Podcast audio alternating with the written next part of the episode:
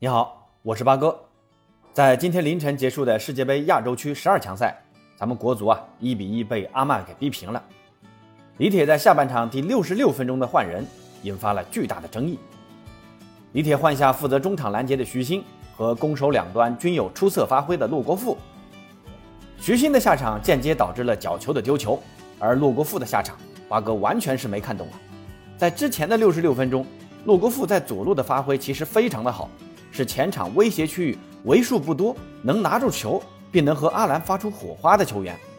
罗国富和徐新下场后没多久，阿曼就追平了比分。而在这个需要加强进攻的时候，李铁还把阵中另外一名规划球员阿兰也给换下来了。那对于规划球员的使用仍是如此的谨慎，让人有点摸不着头脑。那今天这期节目就和朋友们聊聊罗国富这些规划球员的表现和在国家队的未来。在上一期节目中，八哥提到李铁可能会派出两名前场规划球员。那果不其然，在四四二阵型中，阿兰和张玉宁司职前锋，而骆国富司职左边前卫，吴磊居右。那这个安排比较合理啊，而且也收到了效果。骆国富在左路的突破和传球创造了不少的威胁。上半场中国队的进攻可以说大部分都是从左路发动的。开场第四分钟，骆国富的斜长传给禁区的吴磊。那这个传球力度和角度非常精准，要不是随后吴磊的传中被挡，啊，这就是一个很好的进攻机会啊。第二十四分钟，罗国富在左路高速前插接球突入禁区，很可惜这个球被阿曼后卫给跟进破坏了。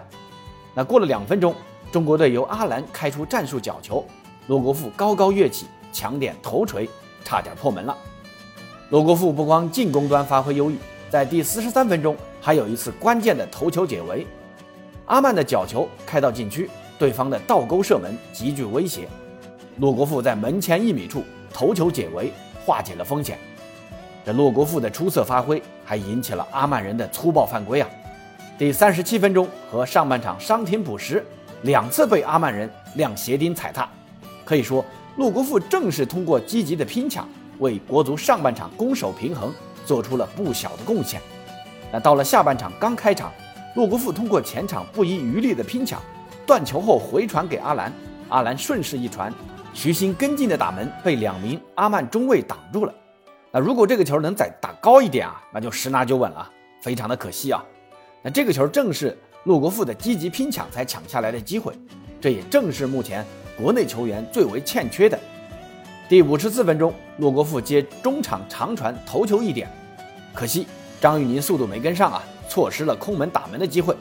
那又过了五分钟，陆国富通过强壮的身体硬扛阿曼后卫，给阿兰送出精准直塞。阿兰的推射打在了守门员身上，被挡出来了。通过这几次机会，可以看到陆国富的表现是非常的全面啊，不管是技术层面还是精神层面，都是带领着国足不断的进攻。但不明白的是，李铁这个时候把陆国富给换下去。当时转播镜头看到洛国富一脸的不可思议，为啥换我呢？我还能打呀！这洛国富下场后，阿兰也很快被换下去了。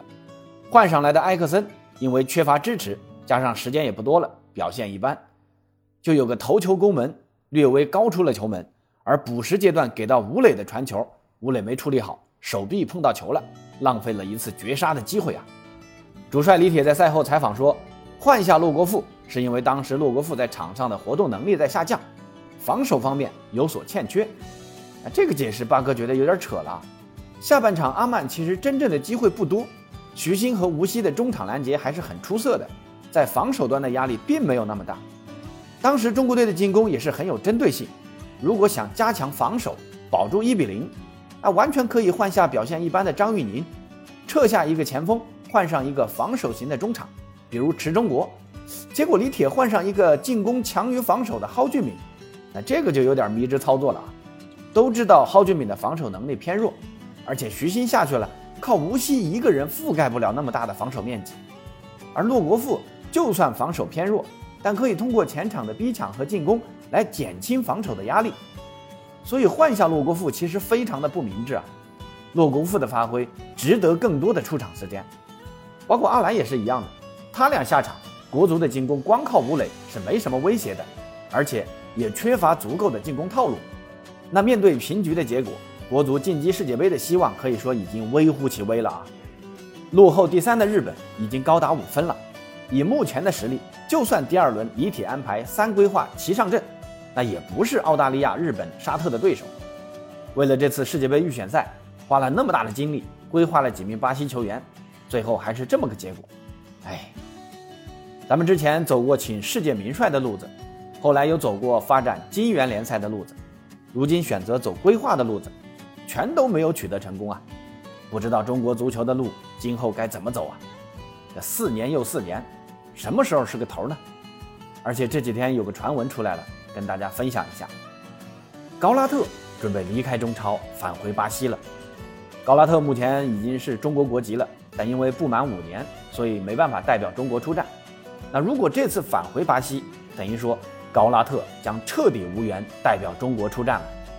而且恒大目前的情况大家都知道啊，已经连续两个月没发工资了。恒大的几名规划球员也动了离开中国的心思。听说阿兰已经趁上次短暂假期回广州收拾了行李，准备在这次国家队比赛日结束后直接从阿联酋返回巴西。如果接下来恒大的欠薪问题还是没有得到解决，那接下来世界杯预选赛这些规划球员还能不能为国足出战，真的得两说了。失去规划球员的国足，接下来的比赛只剩下锻炼队伍了。哎呀，真的是中国人不骗中国人呐！好，今天就先聊到这儿吧，咱们下期再见。